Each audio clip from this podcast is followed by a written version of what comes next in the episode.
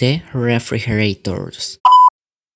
These will have built sensors which will tell you what you need to eat.